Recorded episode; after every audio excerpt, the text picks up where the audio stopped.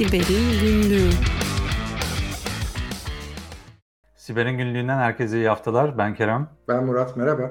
Merhaba Murat. Ne var ne yok? Bize nasıl haberler getirdin? İyilik haberler tabii yağmaya devam ediyor. Sende de güzel bir haber vardır eminim. Ben bir şeyi merak ettim neler oluyor diye. Değiştikçe içi daha da böyle derinleşmeye başlayan bir haber serisiyle geldim. Aslında haberin kendisi çok şaşırtıcı değil. Amerika'nın e, Los Angeles eyaletinin Las Vegas kentinde biliyorsun kumarhaneleriyle ünlü bir kent burası. Oradaki büyük kumarhane gruplarından bir tanesi. Biz aynı zamanda filmlerin başında bağıran aslanıyla biliriz. MGM grubun kasinolarına bir siber saldırı olmuş durumda. Kerem. Ama tabii hani diyebilirsin ki ya ne olacak ki bir tane kasino, bir otel etkilense ne olur? Tabii gruplaşmayı da unutmamak gerekiyor. O bir tane saldırı aslında MGM Resort diye geçiyor. Böyle daha büyük bir grup. Los Angeles'ta toplam 19 tane kasino ve otel etkilenmiş durumda bu saldırıdan. Henüz bu saldırının detayını bilmiyoruz ama başka yerlere varacağım merak etme. Ama şu andaki saldırının sonucu bile oldukça tatsız. Önemli bir iki detay çalışmıyor. Bunlardan ilki dijital oda anahtarları çalışmıyor. Bu ne demek? 19 tane oteldeki işte tahminen yüzlerce binlerdiyse odaya giriş çıkış artık eski usul fiziksel anahtarlarla sağlanmak zorunda. Bu tabii başlı başına bir ders. İkinci konu Kerem, otelden çıkıştaki ödemeler. Normalde otele girersin, girişte bir kaydını yaparsın. Ondan sonra ben gidiyorum deyip çıkarsın. Çoğu zaman dijital anahtarın da etkisiyle resepsiyona uğramazsın bile. Oysa burada e, hem girişte hem çıkışta fiziksel olarak ödeme yapman gerekiyor. Kredi kartıyla hala ödeme elbette yapılıyor.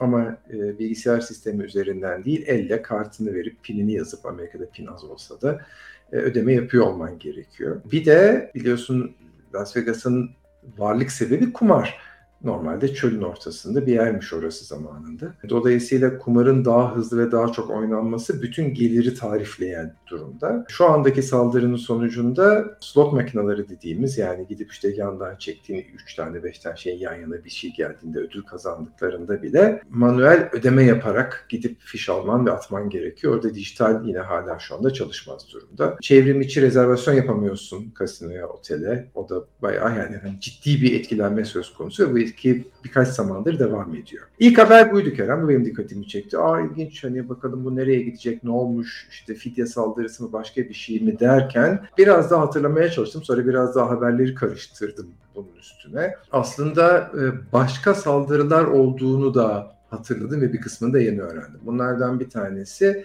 Yine bu yılın başında Ocak ayında hackerlar giriyor. Yaklaşık 4 ay kadar içeride kendilerini saklı tutuyorlar ve sonunda e, Nisan sonu Mayıs gibi saldırıya giriyorlar ve e, yine bir başka gruptan ciddi miktarda para çalıyorlar ve de fidye saldırısında bulunuyor saldırganlar. 4 ay içeride kalmaları da tabii ayrı bir trajedi. Benzer şekilde bu işlerin sonucunda yine bu yılın içerisinde hackerların 8 milyon dolar fidye istediği bir durumla karşılaşıldı yine kumar sektöründe.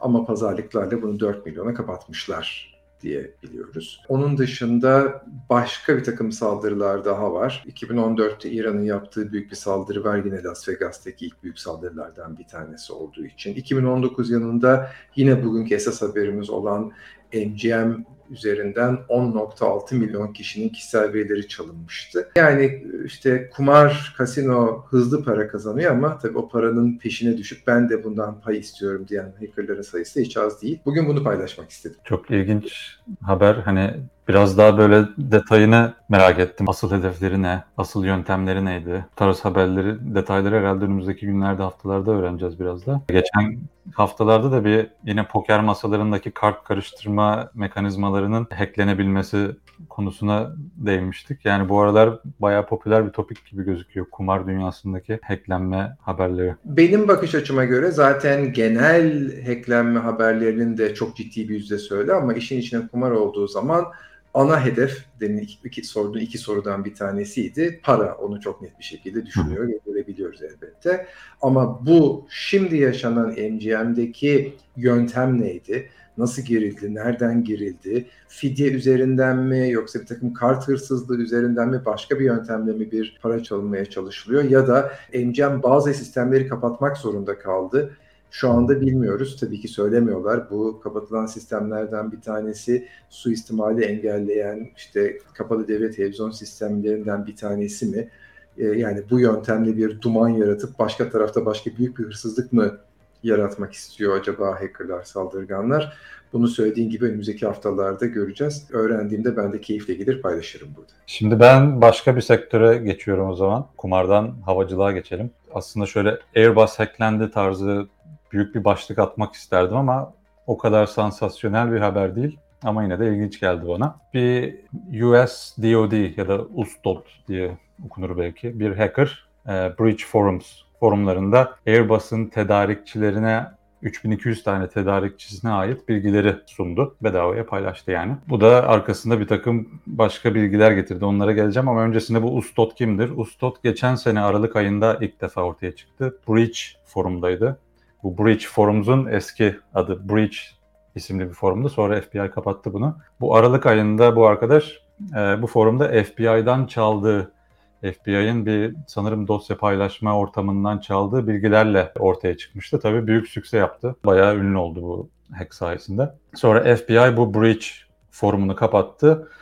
Breach Forums diye yeni bir forum açıldı. Bu Ustot'ta bu ay geçen hafta tekrar ortaya çıktı. İki tane yazı yazdı. Birincisi arkadaşlar ben yeni bir ransomware grubuna katılıyorum tarzı bir anons. Ama bundan birkaç dakika sonra daha ilginç bir haber sundu. İşte e, Airbus'a ait bu bilgileri 3200 tane tedarikçinin bilgileri. Bu bilgiler arasında işte isimleri, soyadları, e-mailleri, Airbus'la ilişkileri tarzı birkaç tane bilgi var. Ama ilginç olan bir başka noktada normalde hackerlar böyle foruma yazdığında nasıl bilgi elde ettikleri konusunda çok da detaya girmezler. Bu Ustot oraya şöyle bir şey not eklemiş. Bir Türk Hava Yolu'ndan bulduğum bilgilerle eriştim sisteme tarzı bir not eklemiş. Bu şifresi nasıl çalınmış peki? .NET'in yani Microsoft'un .NET Framework'ünün bir korsan versiyonunu yüklemiş bir şekilde. Hani zaten bedava olan bir yazılım bu ama herhalde Microsoft sitesine girmektense bir şekilde yanıltıldı bir saldırıyla ve korsan bir siteden onu indirmiş. O içinde bulunan InfoStealer denilen bilgi çalan virüs de bilgisayardaki parolaları, şirket şifrelerini falan da çalıp bir yere göndermiş ve bunu kullanarak erişmişler. Güzel habermiş. Teşekkürler Kerem. Hemen dikkatli dinleyicilerimizin fark ettiği bir detayı herkese hızlıca açıklamak istiyorum. Hacker'ın ismi olarak söylediğim USDOT aslında Amerika'da çok bilinen ve çok kullanılan bir kısaltma. US işte Amerika Birleşik Devletleri ya da United States'in kısaltması. DOTS'a Türkçe'ye Savunma Bakanlığı olarak çevirebileceğimiz Department of Defense'in çok sık kullanılan kısaltması. Yani Ortada ben ufak. Savunma Bakanlığıyım diyor. Evet. Ee, bu arada e, ülkelerin devlet kaynaklı hackinginden hep bahsederken verilen örneklerden bir tanesi de havacılık sektörüdür. Çünkü dünyada en üst seviyede iki büyük e, havacılık daha doğrusu uçak üreticisi şirket ve grup var. Bunlardan bir tanesi bildiğin gibi Amerika'nın Boeing'i, e, diğeri de Avrupa'nın Airbus'ı. Ve adı e, olan bir hacker'ın gidip Avrupa Hava Yolu'ndaki bir hackingi bu şekilde ortaya çıkarması da ilginç bir tesadüf olmuş. Eğer tesadüfse ama tabii tesadüf olup olmadığını ancak önümüzdeki dönemde göreceğiz. Ben de Bakalım. bir tane tesadüf ekleyeyim bu tesadüflere. Breach Forum'da yayınlama tarihi 11 Eylül. Hani bir başka uçak vakasının olduğu gün yayınlamış. Bu da kesin bilgi yok ama tesadüf mü değil mi bilinmiyor. Evet yani ya çok üst üste tesadüfler ki tesadüflerin sayısı arttıkça tesadüf olma olasılığı da azalır bildiğin gibi. Ya da bu işi yapan kişi düz teknik bir hacker olmanın ötesinde bilgili, belli bir seviyede kültürlü ve hatta belki de işte belli farklı espri anlayışı olan birisi olabilir karşımızdaki. Tamam o zaman bu haftalık bu kadar diyelim mi? Diyelim. Herkese mutlu, güvenli haftalar diliyoruz. Haftaya tekrar görüşmek üzere. Hoşçakalın. Herkese iyi haftalar. Tuğba biraz rahatsız. Çok geçmiş olsun Tuğba. Görüşmek üzere.